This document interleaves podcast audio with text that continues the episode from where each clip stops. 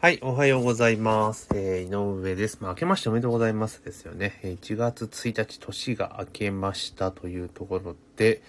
えー、新年早々ですね、いきなりライブ配信をしていこうというところで、今ね、えー、スタンド FM で、えー、ライブ配信をしています。で、前、昨年か、昨年はですね、年末ぐらいにですね、ずっと、ストリートアカデミー、ストアカっていうところで、まあ、音声配信関連のですね、講座をやっていたんですが、まあ、結構人気があってですね、いっぱいの、たくさんの方に受講をしていただきました。えー、本当にありがとうございます。で、えー、今年もですね、引き続き、えー、耳メディア関連のですね、講座は継続はしていくんですけれども、やっぱり来年、来年今年ですよね。今年は音声配信っていうのがますますちょっと増えてくるんじゃないかなというふうに、えー、私は思っています。うん、思っていますというか、多分来るだろうなっていうところですよね。まあ理由は、結局のところ、まあ、YouTube とかはじめ、まあ目、で見るメディアっていうのはもう結構競争はめちゃめちゃ激しくなっているわけですよね。だから新規で参入していっても、まあ、なかなか、なかなかですね、結果が出せるまで結構時間かかってしまうっていうところがね、あると思うんですが、まあ、それが、まあ、耳に関して言うならば、まあ、まだまだですね、競合は言うほどいないっていうところと、まあ結構手軽に配信ができると。で、やっぱりね、その、なんつうのかな、えー、普通の動画のライブ配信とかだとね、やっぱり結構いろいろ準備したりとか、えー、機材が必要だとか、まあ、いろいろあると思うんですよ。なんですが、この、なんだ、えー、音声であれば別にすぐにできちゃうじゃないですか。ザザザッとすぐにできてしまいますよね。だから、まあスマホさえ1台あれば、まあそれこそですね、起きたらすぐ、えいやーって収録することもできてしまうわけなんですよね。まあ実際私は、えっ、ー、と、ポッドキャストでの配信はずっとしていて、まあ昨年で言うと、えー、昨年というか、ほぼ1年間か、360本、まあ入院してる時間があったので、そこの時は無理でしたけど、あの、声が出なかったんで、出せなかったので無理だったんですが、まあそれ以外の期間は、まあ基本的には、あれですね、ずっと、えー、配信をして、配信というか、えー、毎日ね、配信してたなっていうところなんですよね。なので結構ですね、やっている。まあ今ちなみにこうシェアするっていうのがあったんだけど、インスタでシェアするってこうあるんですね。インスタでシェアするってやったらどうなんだろう。やったことないんですけど、インスタでこリンク飛ばせんのかってちょっと思ったりはするんですが、なんか今ね、やっているところで、で、おそらく収録は今できてると思うんですけど、まあシェアできたのかな？ちょっとようわからんですが、まあいろいろですね、こういった音声メディア系のものっていうのが、まあ、ますます今後はね、増えてくる。だから、個人が情報発信がね、今できる状況じゃないですか。で、それが今度は音声が加わることによって、もっともっと増えてくるんだろうなっていうのはすごく思いますよね。うん。あ、これあれなんだ。シェアしようとすると、あれなんですね。えっ、ー、と、あ、LINE とインスタと Twitter とあとリンクか。で、これボタンを押すと、あ、それで行くのか。なるほど、なるほど。っていうところで、あ、個別で送ることもできるんですよね。なるほどですね。ライブやってます。やってます。まあ、とりあえず、とりあえず投稿してみた。Facebook でシェアします。してみた。まあまあね、もう今日お正月のこんな時期だからね、まあそんないきなりライブ聞く人なんてそんなにいないだろうというところなんですけれども、まあちょっとね、いろいろやっていこうかなというところですね。これノートはいけないのかな？ノート、あ、ノートいけないのか。ノートいけたらいいなと思うんだけど、あ、いけませんね。ダメですね。まあまあまあ、それは置いときながら。で、まあ、音声メディアがどんどんどんどん流行ってくるっていうところでいけば、まあ、フォロワーをどんだけ増やしていくかっていうところなんですよね。うん。あ、ゆっこさんおはようございます。え、ぽ、結局、フォロワーをどう、ポッドキャストの場合っていうのは、フォロワーを増やしていくことは結構難しかったりはするんですけれども、このスタンド FM とかだと意外にこう、ライブが使えると、まあ、フォロワーを増やしやすいのかなっていうところなんですよ。うん。で、結局ひ、ね、気軽に、それこそスマホがあれば、どこでも旅先でだろうが、仕事の休憩時間中だろうが、まあ、いろんなところで、あの、発信ができるから、まあ、これはかなりね、おすすめなのかな。で、音声のいいところって、簡単に聞けるじゃないですか、今ってね。聞けるし、で、視聴頻度高くなるんですよ。で、そうなると何が起こるかっていうと、結構ですね、あの、ファンになりやすいんですよ。ファンになりやすいっていうのもおかしいんだけれども、結構、あの、その人のことがね、好き、好きっていうか、あの、いい、いい好感を持てるようになるんですよね。で、結構その喋っているとか、喋り方ちょっとなんか嫌だなとか最初思ってたりとかすることも結構あるんですが、これ聞いているうちにだんだん癖になってしまってってこと結構普通にあると思うんですよ。皆さんもそういう経験あると思うんですよね。最初はちょっとな、あれかなと思ったけど、実際聞き続けてると、あ、これ結構なかなか、なんか、あー、みたいな感じで、聞かないといられないみたいな感じになっちゃうんですよ。だから、例えば情報発信をされている方であったりとか、あとは先生業ですよね。まあ、修行とかコンサルとかコーチとか、まあ、いろいろいらっしゃいますよね。いろんな特性あると思うんですけど、そういった方はですね、やっぱ積極的に音声って使ってったらいいと思うんですよね。で、そのライト層向けの音声と、あとヘビー向けの音声、まあ、分けていく。で、とにかくライト層、だから新しくお客さんになった方には、まあ、どんだけ音、音声を聞いてもらうかって結構重要じゃないですか。で、ヘビーユーザーとかね、あの、ああの、ヘビーユーザーさんはもうほとんどでも聞くので、だからその会員プログラムとか考えたときに、まあ入り口の部分で、でまあどんだけ音声を聞いてもらうか、音声を聞いて、聞く頻度を高めていくかってことが結構重要になると思うんですよね。で、結構今動画でやられてる方結構多いと思うんですが、これね、動画だとやっぱりね、見るのに結構根性いるんですよね。だから、結構今年ってオーディオブックみたいなものが結構今後増えていくのかなっていう気がすごくしますね。オーディオブックが。うん。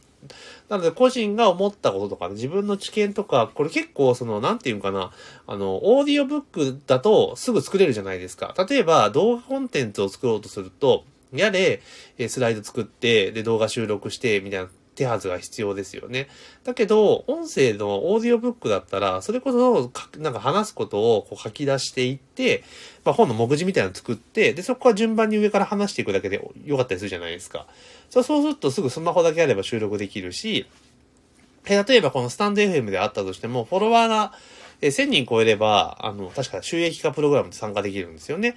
参加できるから、それ参加してしまえば、もうあれじゃないですか。そこでね、自分のオーディオブック売ることもできちゃうので、まあ、そうしなかったとしても、あの、いろんな今媒体があるから、そこでオーディオブック売ることもできますよね。だから、まあ、一時 Amazon Kindle っていうのがね、今もすごく流行ってますけど、今度オーディオブックはまだ個人がどんどんどん出していく時代が来るのかなっていう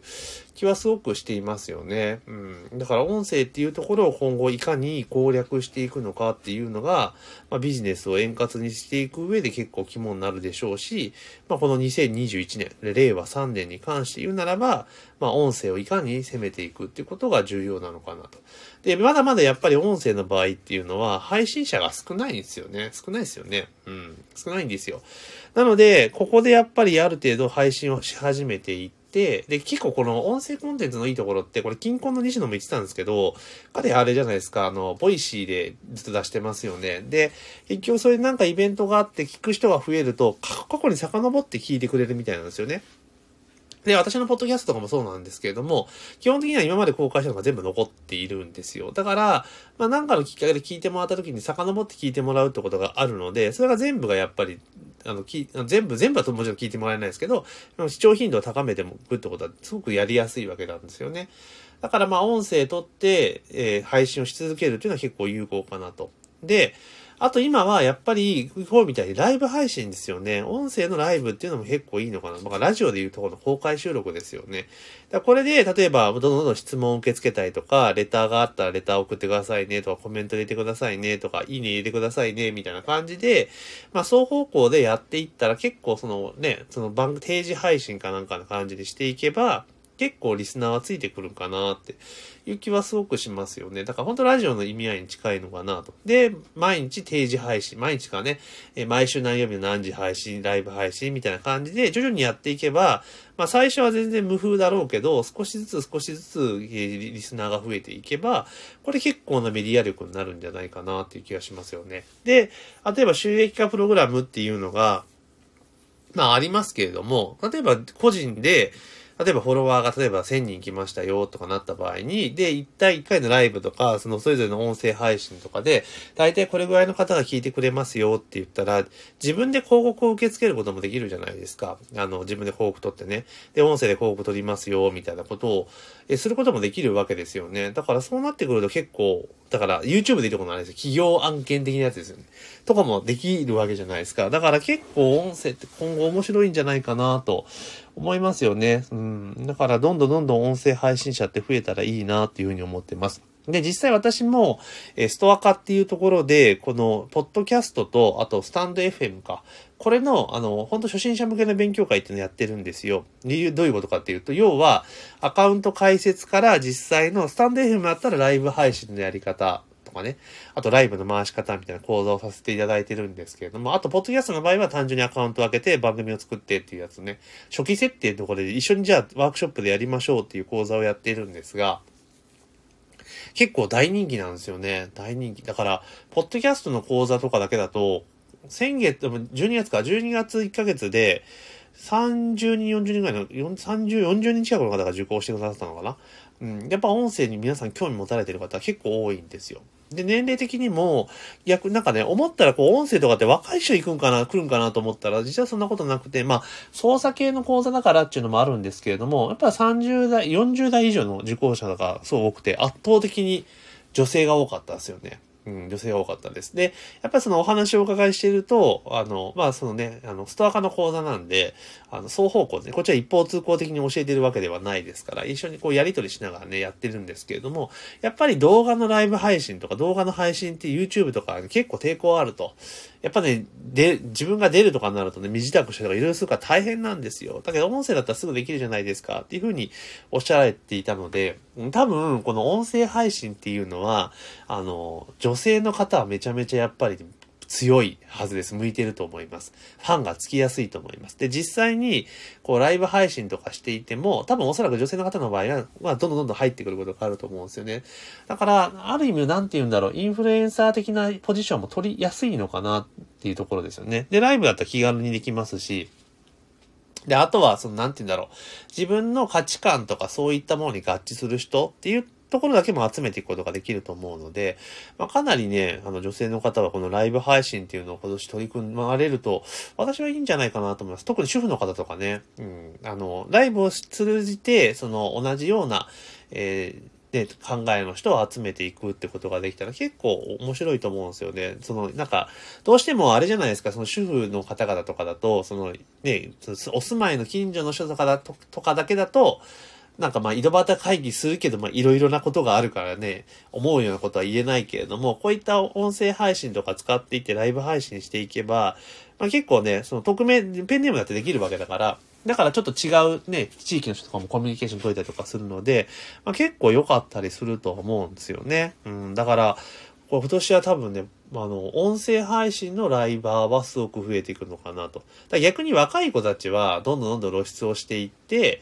あの、映像系のライブでやった方が絶対いいと思うんですよ。だけどやっぱりある程度大人になってきた時に、あの、もちろんいいと思うんですよ。いいと思うんですけど、やっぱり手軽とか頻度とかっていうことを考えたり、あとはライブってどうしても、あの、動画系のライブだと見てもらわなきゃいけないってところが出てきますので、まあ、だか音声に寄せて配信の方が、まあ、聞きやすいのかなと。で、例えばその、なんていうのかな、えー、週な、な、なんか一つのテーマに関して、えー、全6講座みたいな感じのことを別にライブでやってもいいわけですし、で、ライブ配信で視聴するときは無料っすよ、みたいな。ただ収録が終わったものは基本的に販売しますよ。でもいいと思うんですよね。だから結構、音声配信ビジネスっていうのは、まあ、今後かなり熱いんじゃないかなと私は思っていますので、まあ、興味がある方はね、ぜひぜひ、あの、チャレンジしてもらえたらいいかなと。で、えー、スタンド FM やられてる方はですね、まあ、すぐもうライブ配信で操作もクソもミスもないと思うんですけど、ポッドキャストもやりたいなっていう方はですね、私ストア化で講座やってますので、あの、ストア化、ストリートアカデミーね、検索でストア化って検索してもらって、で、そこで耳メディア、耳ですね、あの耳、イヤーの耳ですね、耳メディアって検索していただくと、おそらく私の講座がすぐポンと出てくると思いますので、まあ、年明けもね、結構開講してますので、もしね、えー、聞くだけじゃなくて自分は発信者になりたいぞっていう方はですね、チャレンジして、えー、受講していただけると、まあいいかなというふうに思っております。というところでも早く14分ですね、なってきましたので、あとぜひね、あの、番組のフォローをね、お願いしますね。この番組のフォローをね、お願いいたします。ね、フォローしていただいたらですね、まあ、通知が来ますし、あと私の方からもフォローバックしていこうと思ってますので、まあ、できればパチッとフォローをしていただけるとありがたいなというふうに思っております。というところでですね、今年は本当とにかく、去年はね、スタンド FM たまに出したい出したいたまにたまにだったんだけど、今年は、えっと、定期的にですね、やっぱ自分のことをいろいろ話をしていこうかなというふうに思ってます。で、ポッドキャスト自体は、えー、毎日配信をしてますので、まあ、ポッドキャストの方を聞いていただいて、で、スタンド FM は、まあ、ライブ、ポッドキャストは収録、みたいな感じの住み分けをしていこうかな、というふうに考えております。というところでですね、え、今日は、今新年一発目ですね、今年はちょっとライブ配信頑張っていこうというところで、朝の、え、ライブ配信ですね、正月早々朝のライブ配信を、え、させていただきました。まあ、あとですね、定期的にやってきますので、ぜひね、フォローお願いいたします。というところで、本日の配信は終了させていただきます。今週も一年よろしくお願いします。